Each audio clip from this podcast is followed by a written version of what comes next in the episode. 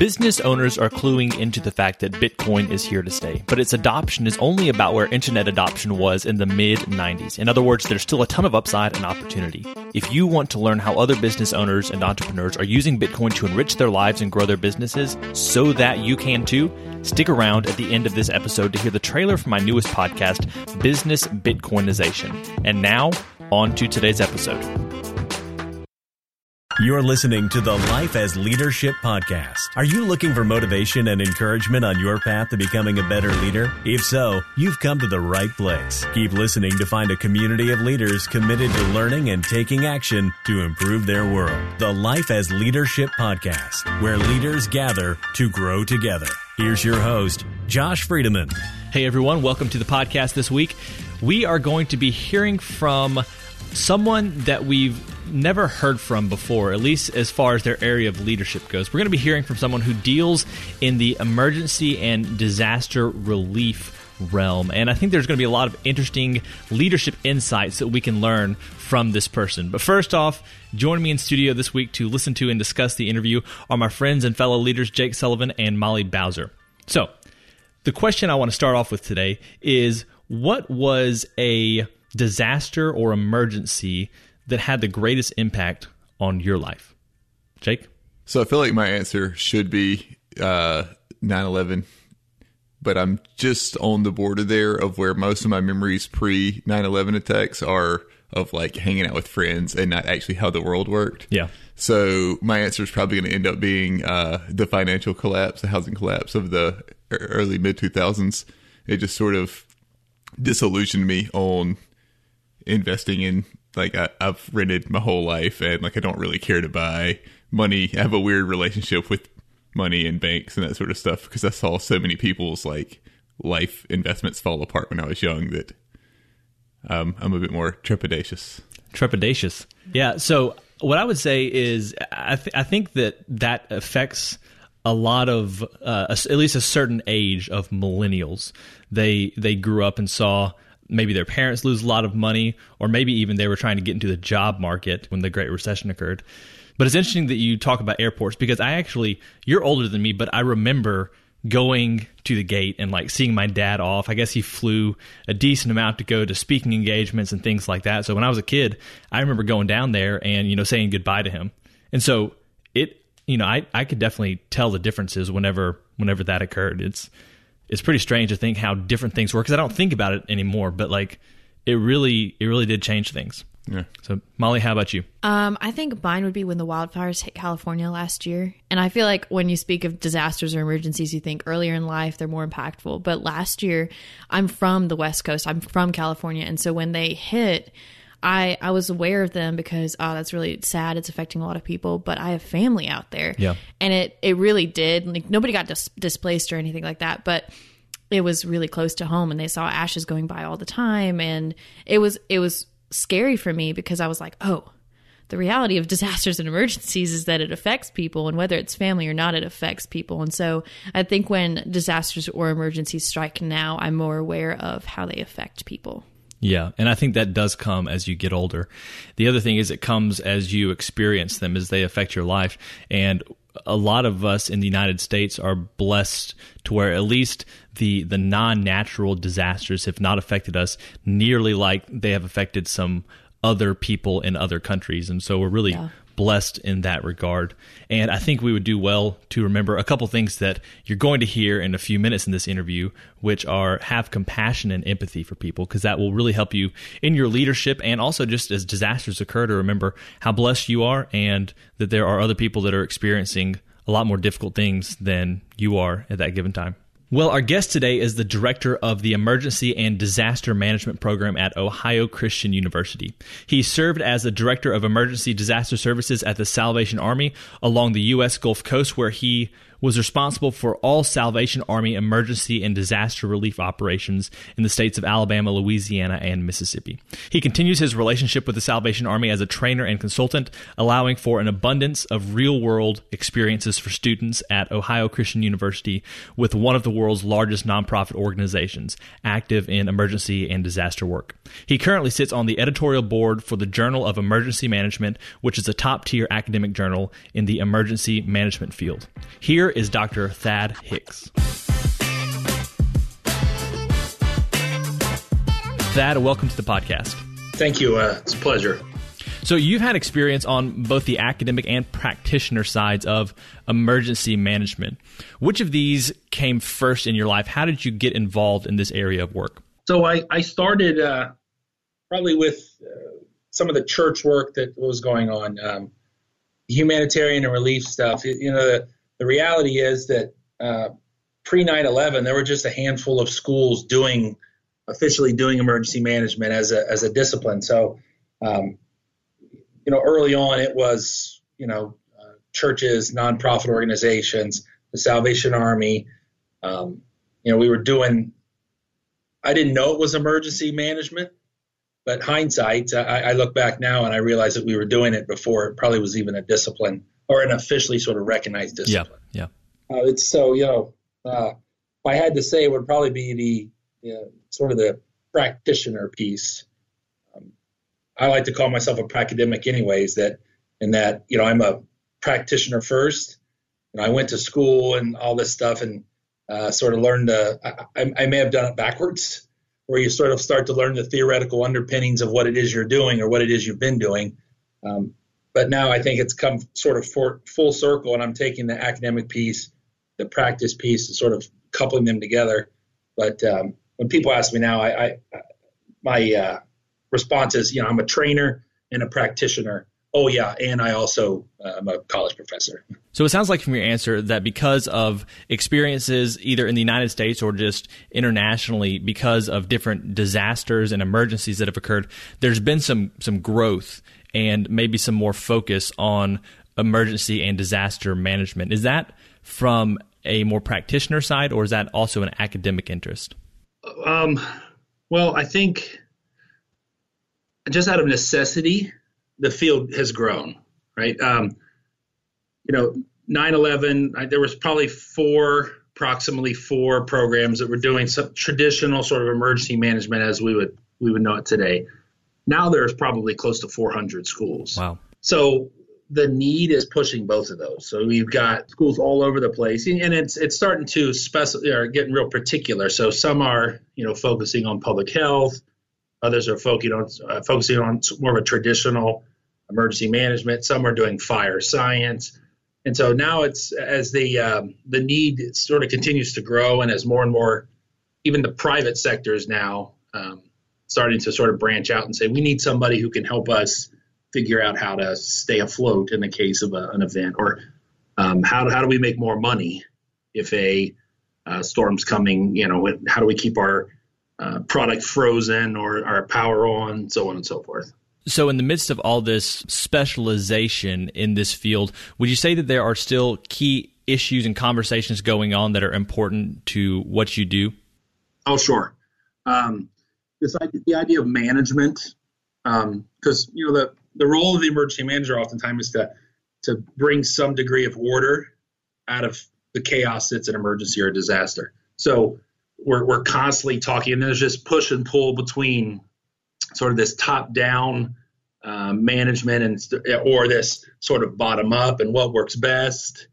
It seems that um, there's this general sort of a move or a swing, if you will, towards, you know, we're we're going to delegate via committee, and we're going to have these, you know, these groups of people. Uh, everyone sort of gets their input in, but there's still a um, there's still a real strong sort of chunk of the emergency management sort of body that says, you know, during an emergency or during a, a, a large sort of event like a disaster, you know, we don't have time to convene a committee. We don't have time to get a group of people together to talk about it. There has to be sort of this individual who's making calls and telling people what they need to do. So. And where do you come down in that conversation? Do you think that it's important to have someone who's at the top, who's able to make the final decisions? Or do you tend more toward the side of having a larger group of people making decisions? So it's a relatively small thing. So we have, uh, it's the National Incident Management. It's called NIMS. And through NIMS, we have what's called Incident Command. And Incident Command sort of breaks apart all the sort of the, the different roles. And that can, can grow, it can expand or shrink down as needed. I think that with a, a person at the top, which we refer to as an incident commander, that works best in an emergency. Um, I think the the incident command sort of uh, the group, they act almost as like a mini committee, and they're bringing in th- their expertise in a particular area, and they're informing the incident commander. But um, you know, when everything's sort of falling apart, there has to be. Uh, I would say there probably needs to be somebody who's there to make the the hard choices, the hard decisions. So when it comes to the academic setting, which is a world that you operate in significantly in your, your current role, how how do you introduce students to the hands-on side of emergency and disaster relief and management? So the, the practice side of what we do is is very important. There, you know, the um, like I said, you know, pre nine eleven, so eighteen years ago, there were most of the people um, who were running, whether it be at the federal level, the local level, even the state level, they didn't have any sort of official education in emergency management. Like, a, you know, something, they didn't have a degree. Um, even when I started, so I, I wrote the pro, this program in oh eight. We started with classes in late oh nine. Um, I'm not sure there was anybody in my sort of position at, at my level as a as a program director who had a sort of a terminal degree in emergency management. Didn't exist. So there's there's that sort of is, has held over. There are now a handful of uh, program directors who do have P H Ds in, um, in emergency management, but the vast majority are still, you know, they're degreed in something else, but this is just happens to be where their expertise is or their experience. Um, but that's sort of, that culture within the field has stuck around. So Um, there's a there's a real push to get young emergency managers, people who are coming in with an education, to make sure that that's coupled with experience. And so it's very easy for me to plug a student into with a local emergency manager who may not have a degree, but has fifteen, twenty years of experience, which oftentimes is worth as much, if not more, than the piece of paper that someone hangs on their walls. And so um, basically, bringing those two groups together, it allows for my students to get tons of experience. Um, in addition, one you know one of the organizations that I'm still very, very uh, involved with, the Salvation Army, has been uh, very open to letting me plug in my students. So we've I've sent students all over the domestically all over the United States, but also um, just within the last couple of years, we've sent students to Haiti. We've had uh, students in Puerto Rico. Just last year, I had uh, four different groups of students on the Gulf Coast and um, in Florida after the hurricanes that came through there.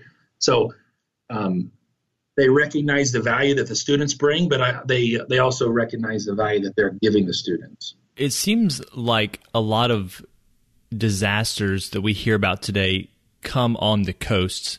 Is that accurate, or are disasters and emergencies a lot more broad and varied maybe than what we see in the news?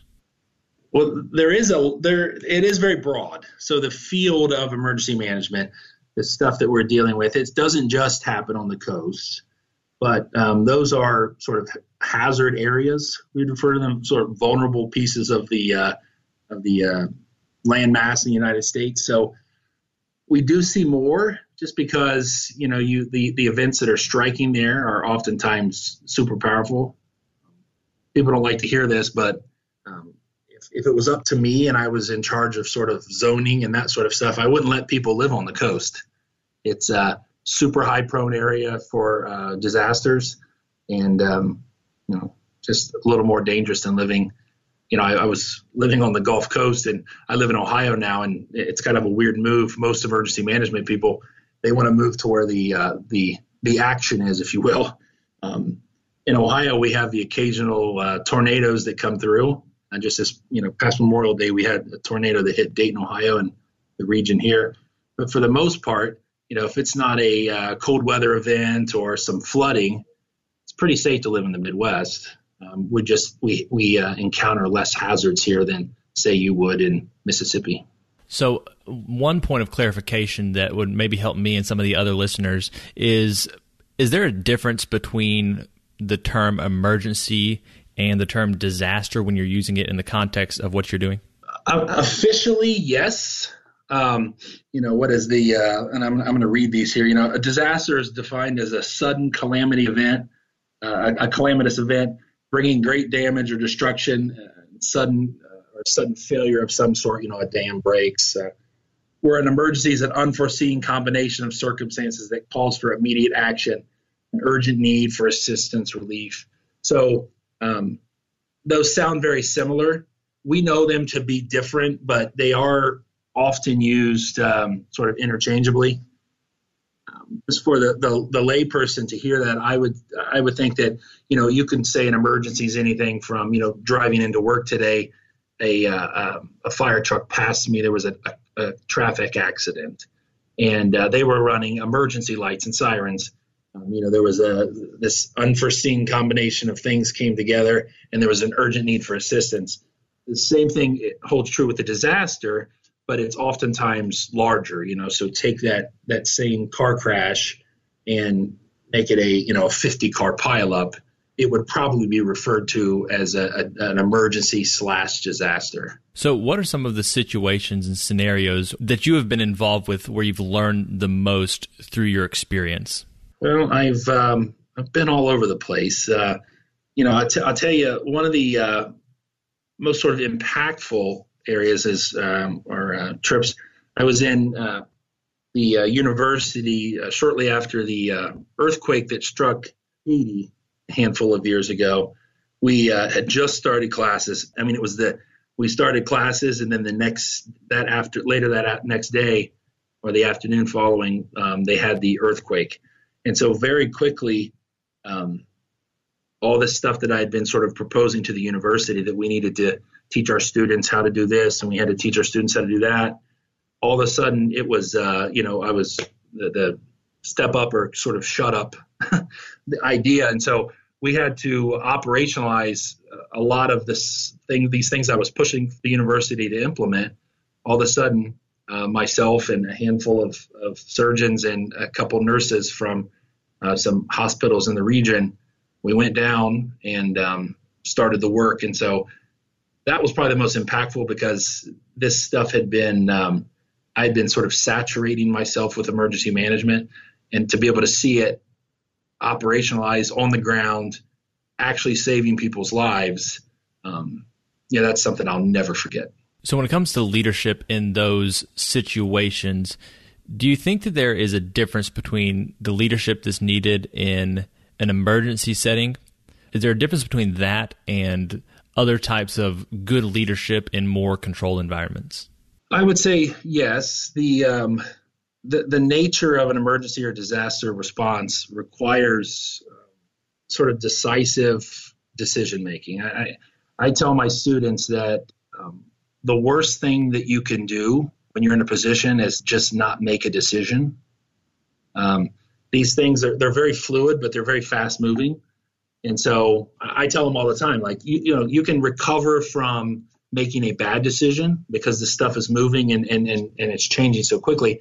But it's hard to uh, sort of recoup the sort of the lost energy in a group if you refuse to make a decision. So from that, are there any other missteps that leaders tend to make when they are in high pressure settings where they may not know exactly what to do? You just mentioned them not making decisions. Are there any other places where leaders can slip up along the way? Yeah, I think, you know, and, and it's, it sort of goes along. One of the things goes along with, you know, this, this need for decision making. The very successful sort of um, incident commanders, people who are making those decisions, oftentimes they have um, um, not super empathetic. They uh, they have a hard time. They may have a hard time understanding that the sort of the impact what they're what they're doing. We have this list of priorities that we always sort of filter anything we do through. And, and the first one is life safety. The second is incident, incident stabilization. And so the um, the incident commanders can sometimes step on people um, because he or she is singularly focused on saving lives and stabilizing the incident. Um, and so I think the slip up oftentimes comes with just dealing with individuals and dealing with people. are there general decision guidelines for emergency and disaster situations that you found helpful, or maybe that are talked about frequently in the academic circles as good guidelines for how to make sure that you are making the best decisions possible? Well, I mean, we, you know, much of this work is informed by, you know, the mistakes that the guy or the gal before you made. Um, just this morning in class, we were talking about all the issues that uh, that popped up following the Pentagon response at nine eleven. And, you know, there is a there's an after action report that Arlington County, Virginia put together, and it's like three hundred pages long. And the vast majority of that is things that they think that they, they did poorly and things that they could do better, uh, do better next time. And so this li- this is sort it's a sort of a living list, this sort of living checklist. Um, anytime a major event happens, as emergency managers, we're sort of frothing at the mouth waiting for the after action report to come out, because it, it, it either helps redirect what we're going to do next time, or it helps sort of um, um, sort of give a blessing to, to the plan that we currently have in place. I'm not sure there's a sort of an overarching list out there that, you know, you can put your hands on, um, but anytime a, a big event happens, we uh, we get that that list of what we did well, what we did poorly, and what we can do better next time, and and and that changes everything about our planning, about the plans we currently have in place. And I'm sure you have some sort of idea of some of the trends on this list. When it comes to good leadership, in addition to just making decisions and making sure that you get into action, are there other good principles that leaders who maybe aren't in your field can pick up from those who are and who have been in the trenches doing some difficult work? Sure.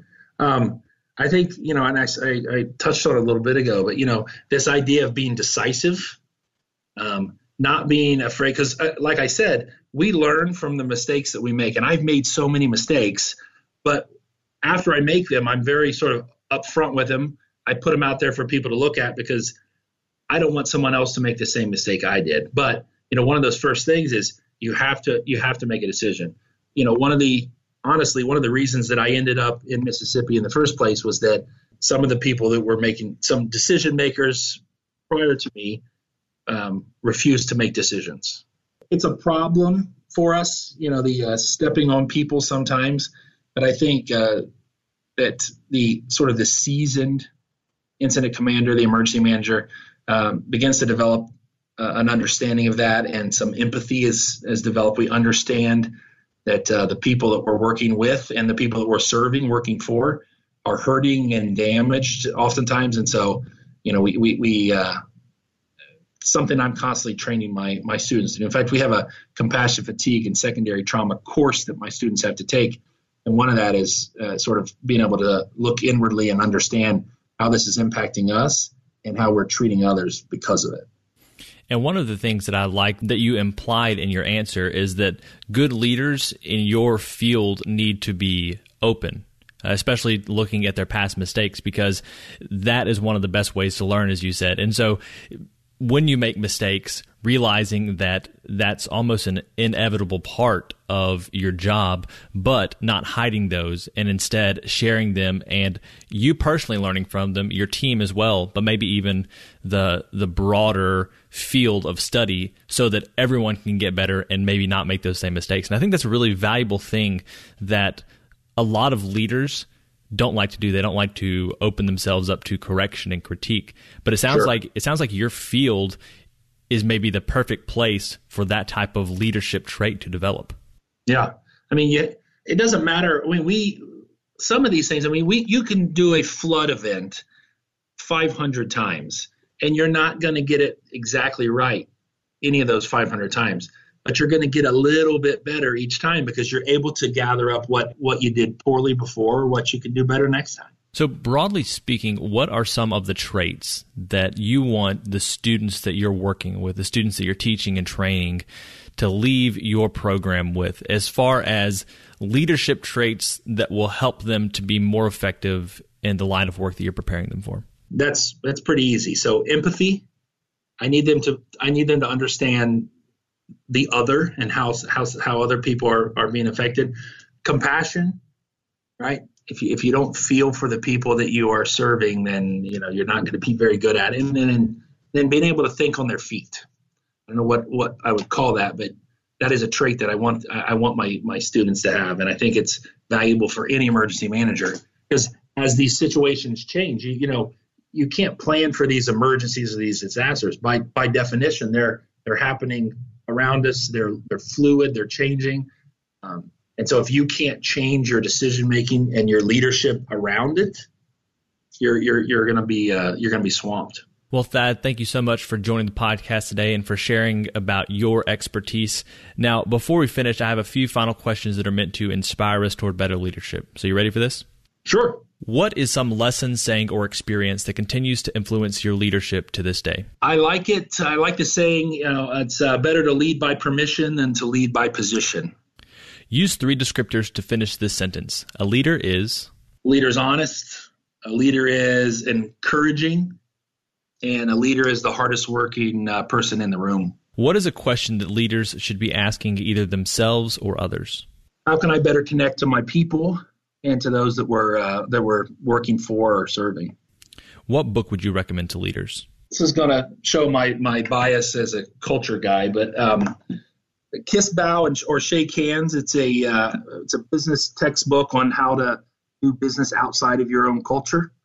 Um, if it's not that, I, I I pulled that off my shelf. It sits on my shelf currently. It's how to interact with people um, that's culturally sort of contextualized, and that's very important in a globalized world.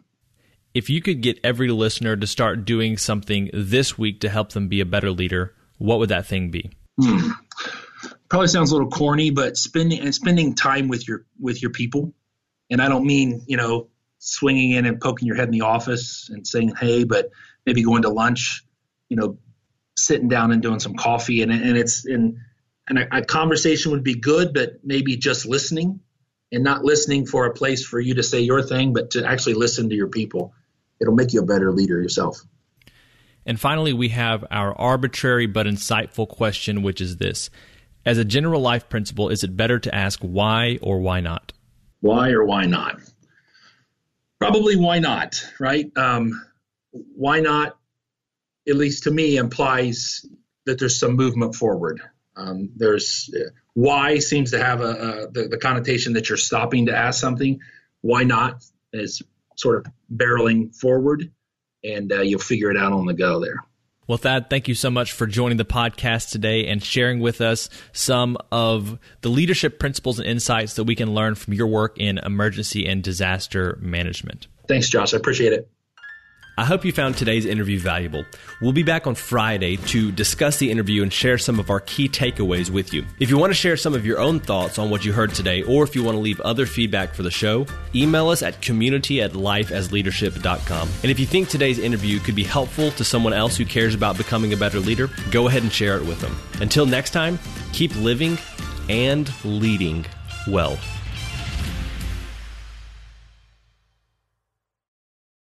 Hey, thanks for checking out this trailer for the Business Bitcoinization Show. My name's Josh Friedemann, and I'll be with you each episode interviewing business owners about how they're using Bitcoin to enrich their lives and grow their businesses. You might be wondering about the name, and I'll get to that in just a second, but first, let me tell you a little bit more about the show and who it's for. Unless you've lived under a rock for the last decade, you've heard of Bitcoin by now. And if you're like me, you heard about it a while ago, but didn't do anything about it until the last couple of years. Then one day, for whatever reason, it finally clicks. And after that, you enter the Bitcoin rabbit hole, as they say. And the deeper you get, the more you see the value of Bitcoin. But you know, maybe you're not there yet. Maybe you don't know much about Bitcoin, but are interested in learning more. Either way, this show can help you. Each episode will introduce you to an executive or entrepreneur who's using Bitcoin, the hardest money on planet Earth, to improve their life and their business. So, what's with the name? Well, it's a play on the term hyper-Bitcoinization, which is used to describe the eventual rapid adoption of Bitcoin as other currencies get weaker and weaker in relation to it. When you compare a seemingly never-ending supply of dollars to a hard cap of twenty-one million Bitcoin that will ever exist, it feels like only a matter of time until hyper-Bitcoinization happens.